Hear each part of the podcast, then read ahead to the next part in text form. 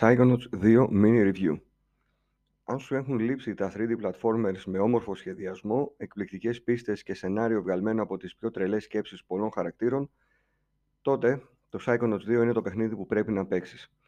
Είσαι ο Raz και το όνειρό σου είναι να γίνεις καταξιωμένος Psychonaut.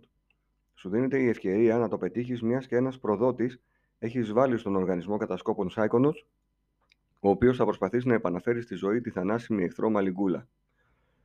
Ένας είναι ο τρόπος για να ανατρέψεις τα σχέδια του προδότη και δεν είναι άλλος από το να εισέρχεσαι μέσα στο μυαλό πολλών χαρακτήρων που θα συναντήσεις, βιώνοντας τις σκέψεις τους, προσπαθώντας να τις βάλεις σε μία σειρά και να βοηθήσεις και τον ίδιο τον χαρακτήρα, αλλά και εσέναν τον ίδιο, καθώς θα αντιμετωπίσεις καταστάσεις, η επιτυχής έκβαση των οποίων θα σου δώσουν τα απαραίτητα upgrades για να επιβιώσεις απέναντι στους επόμενους πιο δύσκολους εχθρούς. Οι δυνάμεις που θα έχεις στην κατοχή σου είναι αρκετές και πρέπει να τις χρησιμοποιήσεις κατάλληλα σε κάθε εχθρό για να τον κατατροπώσεις. Θα μάθεις να μετακινήσει αντικείμενα με τηλεκίνηση, θα μάθεις να ισορροπήσει μπάλα για να κινήσει γρήγορα, να επιτίθεσαι με ηλεκτρισμό, να δημιουργείς το χάρτινο αντίγραφό σου, ώστε να χωράς σε μικροσκοπικές χαραμάδες και να ανοίγεις κλειδωμένες πόρτες και άλλα τόσα που θα σε αφήσω να τα ανακαλύψεις μόνος σου. Οι πίστες είναι πραγματικά θεότρελες και άψογα σχεδιασμένες, είτε πρόκειται για 3D περιβάλλοντα είτε για 2D. Ναι, υπάρχουν, όπως και στα 3D Mario παιχνίδια, πίστες σε δύο διαστάσεις, όπως για παράδειγμα τις σελίδες ενός βιβλίου. Τις 3D πίστες θα τις λατρέψετε. Καζίνο, ταχυδρομείο, δάσος, βιβλιοθήκη είναι μερικές μόνο από τις τοποθεσίες περιπλάνησή σας.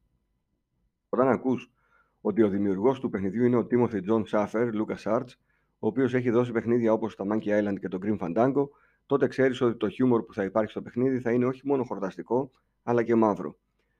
Πιστέψτε με, θα δείτε να θίγονται θέματα που δεν τα έχετε δει ποτέ σε παιχνίδι. Το παιχνίδι μου πήρε κοντά στις 16 ώρες για να το ολοκληρώσω, καθώς η δυσκολία σε μερικά σημεία με καθυστέρησε, καθώς απαιτούσε να φαρμάρω αρκετά ώστε να πάω πιο δυνατό στα boss fights, αλλά γενικά θεωρώ ότι ο κανονικός χρόνος είναι γύρω στις 11 με 12 ώρες. Έως 20 ώρες αν θέλετε να μαζέψετε όλα τα τρόπαια. Γενικά πέρασα καταπληκτικά. Δεν βαρέθηκα καθόλου.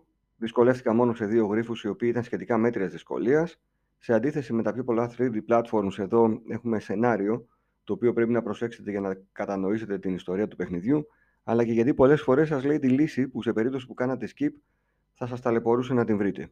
Οι πολλαπλές επιλογές στους διαλόγους επηρεάζουν ελάχιστα την έκβαση της ιστορίας, οπότε όταν έχετε ερωτήσεις απλά ρωτήστε τα πάντα.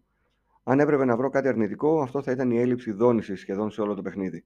Έχει σημεία που θα μπορούσες να νιώθεις τα πάντα και δεν νιώθεις τίποτα. Το παιχνίδι το έπαιξα σε Xbox Series X.